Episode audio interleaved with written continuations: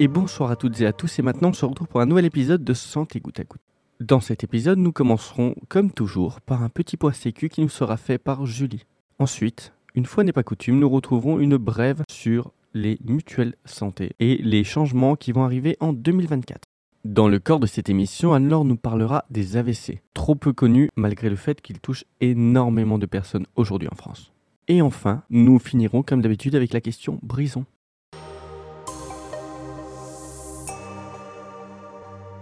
On se retrouve aujourd'hui pour parler des objectifs de la sécurité sociale. Bon, autant rappeler que le but de la Sécu, c'est de protéger toute la population française contre les risques sociaux, la maladie, les accidents du travail, la retraite et la pauvreté. On va d'abord s'intéresser à comment la Sécu protège notre santé. Déjà, la maladie.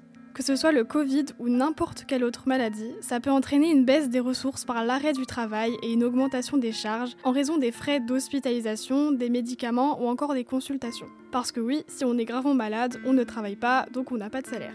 De même pour les accidents du travail où les frais engendrés peuvent créer des difficultés financières par l'arrêt pur et simple du travail. La sécurité sociale s'engage donc à prendre en charge ces frais et à aider le bénéficiaire. Ensuite, la Sécu prend en compte les revenus gagnés au cours de la vie de chacun pour ensuite calculer le montant de retraite à verser à l'individu lorsque celui-ci a atteint l'âge. Aujourd'hui, comme les derniers événements ont pu en attester, la retraite est à soixante-quatre ans. Enfin, la Sécu accorde aussi différents types de prestations aux familles, des aides liées à la naissance, à la garde d'enfants, à l'éducation ou encore au logement. Ainsi, en plus de protéger la population des risques sociaux et de redistribuer les richesses, la sécurité sociale donne lieu à une réduction des inégalités sociales entre les individus. Prenons un exemple. Les allocations familiales, qui sont une forme de prestation sociale, permettent de réduire les inégalités sociales entre les familles. En effet, elles permettent de corriger les inégalités de revenus dues au nombre de personnes au sein d'une famille, tout en facilitant le financement des frais liés à l'éducation des enfants à charge. Cependant, la Sécu présente aussi des limites, que nous verrons lors du prochain épisode. Merci pour votre écoute.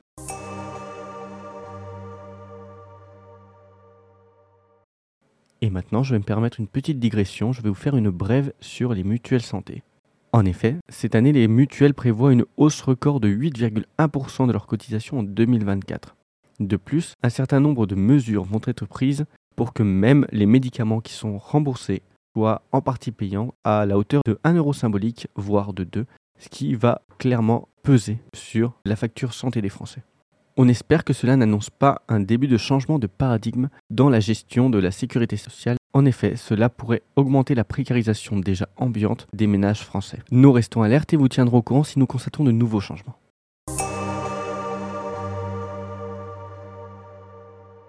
Les accidents cardiaques sont la deuxième cause de mortalité au monde. En deux mille dix-neuf, c'est douze millions de personnes qui en ont subi un et dont la moitié sont décédées. On en entend régulièrement parler de loin, mais au fond, que sait-on précisément sur les A V C? Les facteurs, sur le coup, comment réagir? Quelles conséquences ensuite? À moins d'en vivre un, d'en avoir un dans sa famille, ça reste toujours en fait quelque chose d'assez abstrait. Les A V C, c'est ce dont je vais vous parler aujourd'hui. Mais qu'est-ce qu'un A V C tout d'abord? Un A V C, ça désigne un accident vasculaire cérébral, aussi appelé attaque. Il survient lorsque la circulation sanguine, soit en direction de, soit directement dans le cerveau, est interrompue par un vaisseau sanguin bouché. Donc on parle dans ce cas-là d'A V C qui est ischémique, ou alors par un vaisseau sanguin qui est rompu. Donc ça, ce sera le cas d'un A V C hémorragique. Mais cette dernière forme est moins fréquente, elle ne concerne que quinze pour cent des A V C. En France, c'est environ cent trente mille personnes qui en sont atteintes chaque année. Et lors d'un A V C, c'est en moyenne près de vingt-sept pour cent qui en décèdent dans l'année qui suit. Donc ça correspond ici à près de quarante mille personnes en France. Toutefois, la forme de l'A V C fait varier ce pourcentage. Le taux de décès est plus ou moins élevé pour ceux hémorragiques, pour les premiers, les ischémiques. Il faut aussi prendre en compte par rapport aux premiers chiffres que j'ai donnés, le, le soin qui sont apportés qui peuvent être différents en fonction des pays. Avec ces chiffres, en France, l'A V C est la deuxième cause de décès chez la femme et la troisième chez l'homme. Ça touche principalement les personnes de plus de soixante-cinq ans. Mais il n'est toutefois pas rare que des individus plus jeunes soient touchés. Donc quand on dit plus jeunes, je vais parler de personnes qui ont moins de quarante-cinq ans. Dans ce cas-là, quels sont les facteurs de risque de l'A V C? Comment expliquer que les personnes concernées peuvent être de plus en plus jeunes? Il existe plusieurs facteurs avant-coureurs. On compte tout d'abord une hypertension artérielle, qui contribue à quarante pour cent au risque d'A V C.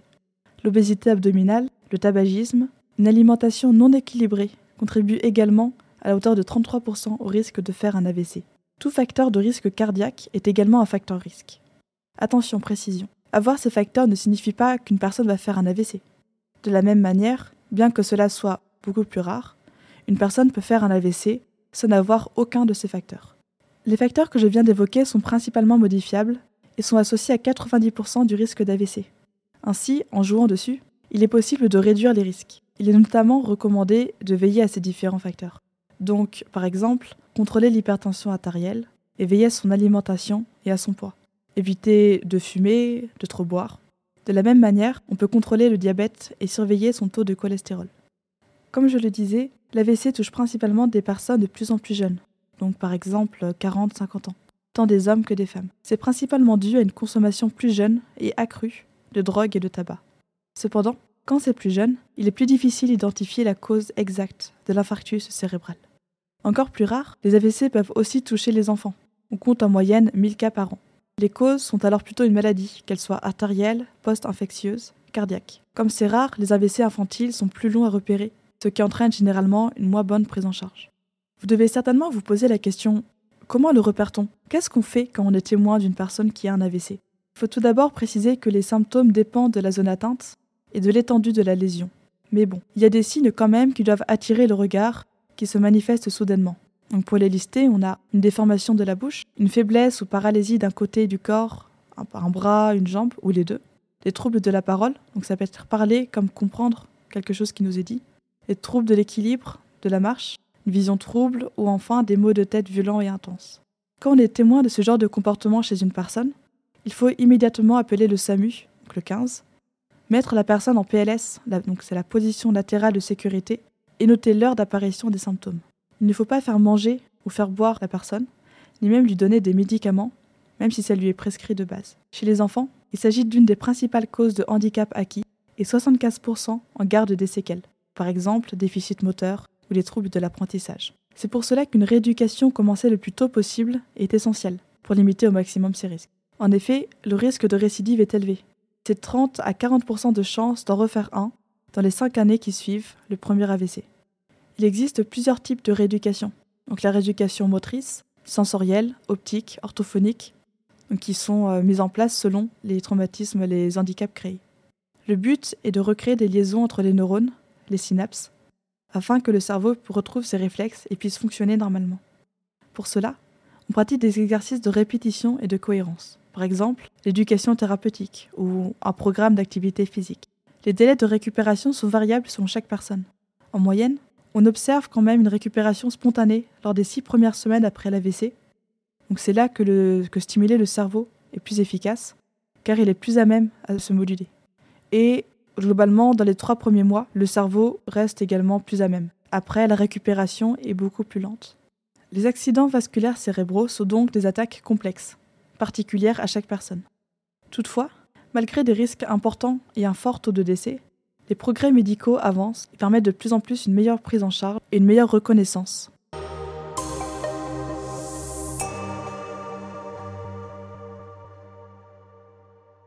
Et voilà, et j'espère que vous avez apprécié cet épisode et que vous avez passé un bon moment avec moi, Julie et Anne-Laure. Pour la prochaine édition, nous parlerons de santé mentale avec pour invité spécial l'association Nightline. Pour la suite, nous vous laissons avec la question Brison. À bientôt.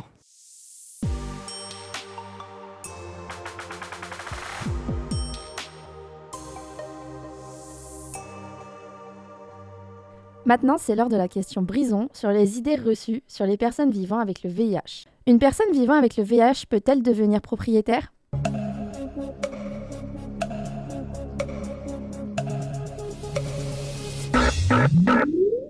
La réponse est pas toujours. Malgré la convention AERAS, s'assurer et emprunter avec un risque aggravé de santé, dont l'objectif est de faciliter l'accès à l'assurance et donc à l'emprunt pour les personnes dont l'état de santé ne permet pas d'obtenir une assurance aux conditions standards, les personnes séropositives essuient de nombreux refus de la part des assurances ou sont victimes de supprimes pénalisants. Une personne séropositive sous traitement depuis deux mille cinq qui souhaite emprunter en deux mille vingt ne pourra pas négocier un prêt supérieur à douze ans. Une personne séropositive avec une charge virale indétectable et en bonne santé qui a commencé son traitement avant janvier deux mille cinq ne pourra pas bénéficier de la supprime plafonnée. Pour un emprunteur lambda souscrivant un prêt de deux cent cinquante mille euros sur vingt ans avec une assurance à zéro virgule vingt-cinq pour cent, l'assurance mensuelle coûte cinquante-deux euros. Avec le V I H, qui est facturé à zéro virgule cinquante pour cent, elle monte à cent quatre euros, soit un coût supplémentaire total de près de vingt-cinq mille euros. Le Code pénal reconnaît l'état de santé comme motif de discrimination, mais il autorise des exceptions, comme pour l'accès aux assurances, ce qui limite l'accès à la propriété pour les personnes séropositives.